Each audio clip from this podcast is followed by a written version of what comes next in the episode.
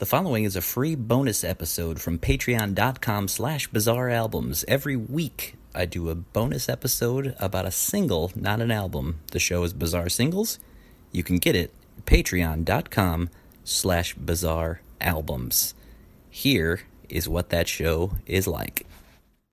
Hi, my name is Tony Thaxton. Like anyone else, I love a great song. Um, but I also love those strange songs um, that might make you wonder how and why they even exist. But I'm not here to make fun of them. I'm here to celebrate them and tell their story. This is Bizarre Singles. I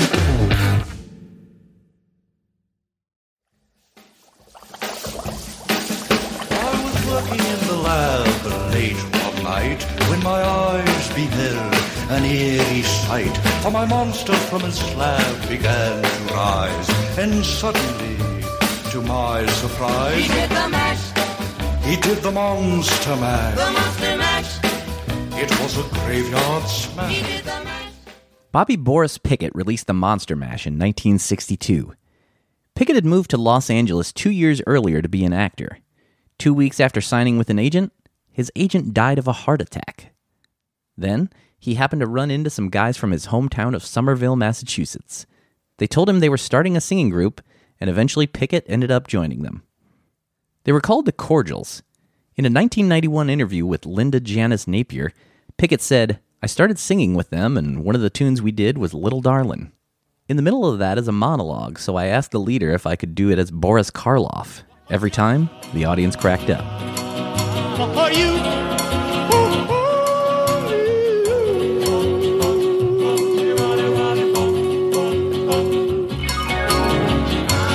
My darling, I need you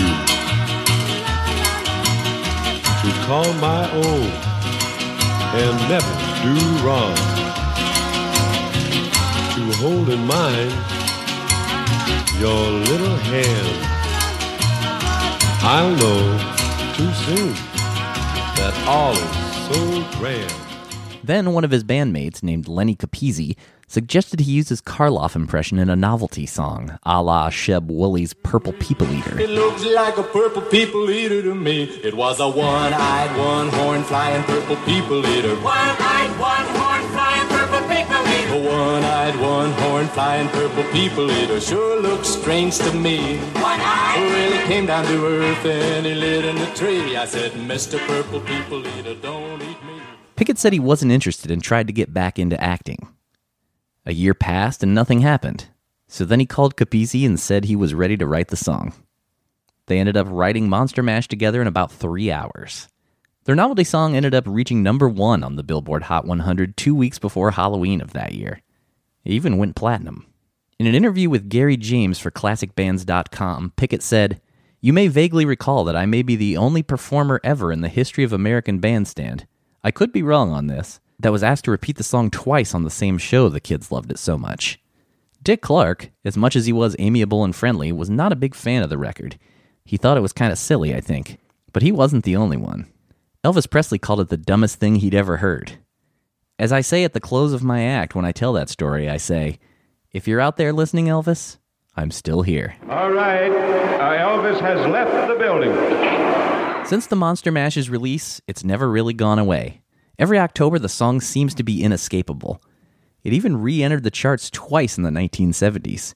In the UK, the BBC had originally deemed the song too morbid and banned it, but it finally became a hit in the UK in October of 1973 when it peaked at number three. Pickett continued recording novelty songs throughout the years, usually monster themed, with singles like Monster Swim and Werewolf Watusi. Now gather round, kiddies. I'll tell you something juicy about this dance you call the Watusi. You think it's something new? Well, that's not so. It all really started 400 years ago at the graduation party for Transylvania High back in 1565. We were swaying to the music of Lawrence Wolfe and his bubbly, bloodthirsty jive. This Friday, your favorite emotions are back on the big screen in Disney and Pixar's Inside Out 2. It's time to greet your team, Riley. It's anger. Let me at him! Fear. Safety checklist is complete. Disgust. Ew, ew. Oh, sadness is in the house. Oh no. Hello, I'm anxiety. I'm one of Riley's new emotions. Disney and Pixar's Inside Out 2. There's a part two? We're going! Rated PG. Parental guidance suggested. Only in theaters Friday. Get tickets now. When you need mealtime inspiration, it's worth shopping Kroger, where you'll find over 30,000 mouthwatering choices that excite your inner foodie. And no matter what tasty choice you make, you'll enjoy our everyday low prices, plus extra ways to save, like digital coupons worth over $600 each week. You can also save up to $1 off per gallon at the pump with fuel points. More savings and more inspiring flavors make shopping Kroger worth it every time. Kroger, fresh for everyone. Fuel restrictions apply. In 1975, Pickett recorded a Star Trek novelty song called Star Drek with Peter Ferrara. The song became a staple of Dr. Demento's radio show for years. Space. The final frontier. These are the voyages of the Starship Booby Prize. Its five year mission to sell t shirts, toy phasers, plastic communicators, and anything else we can think of.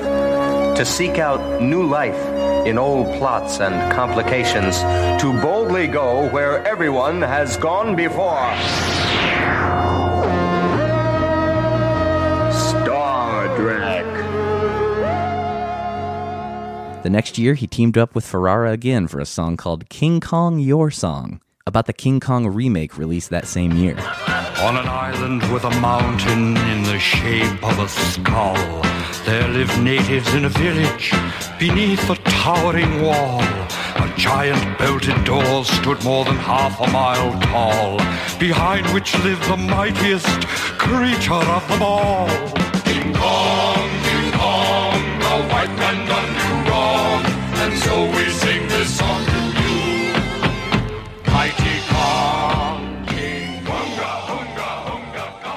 When the 1980s rolled around, hip hop was growing in popularity in America.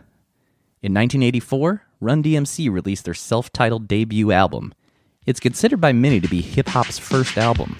Two years ago, a friend of mine asked me to say some MC rhyme, so I said this rhyme I'm about to say.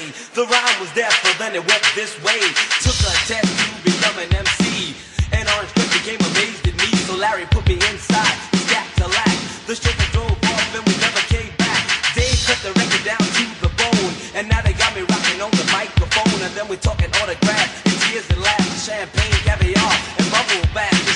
uh, that's the life uh, that I lead, and you sucker MCs is who I be. So take that and move back, catch a heart attack, because there's nothing in the world. That same year, Russell Simmons and Rick Rubin started Def Jam Records and released the first LL Cool J single. So in 1984, Bobby Boris Pickett tried to jump on hip hop's growing popularity and attempted an update of the Monster Mash, releasing Monster Rap.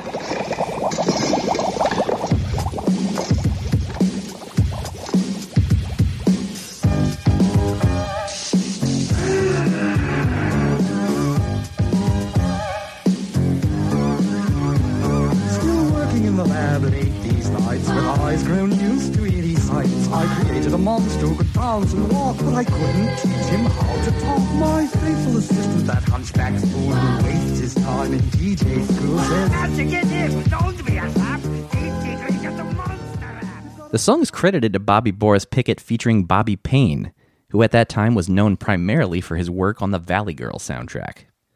The song was about a mad scientist teaching Frankenstein how to rap. And how do you teach a monster to rap?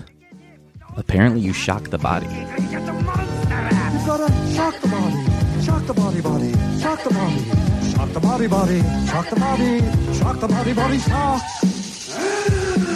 Igor, you idiot. Yes, master. Bring me some vocal cords. Yes, master. Cause I just want to hear him speak.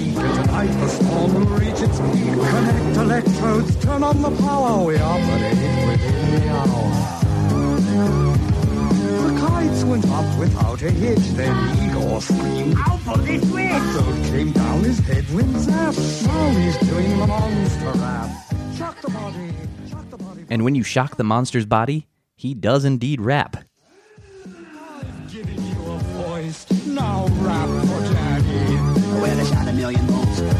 brain. Now I'm ready to rap like a runaway train. If you get in my way, bound to clash. Cause I'm the same did the monster mash. That's my boy. And that's the story of Monster Rap. If you'd like to hear the whole song, it is streaming on Spotify and Apple Music. Shock the body, body, shock the body, body, shock the body, shock the body, shock. Fool. Yes, Master. He's breaking loose. We've reached a goal undreamed of by science. Listen, he's going to rap again. I got bolts in my neck, a flat top head. I'm eight feet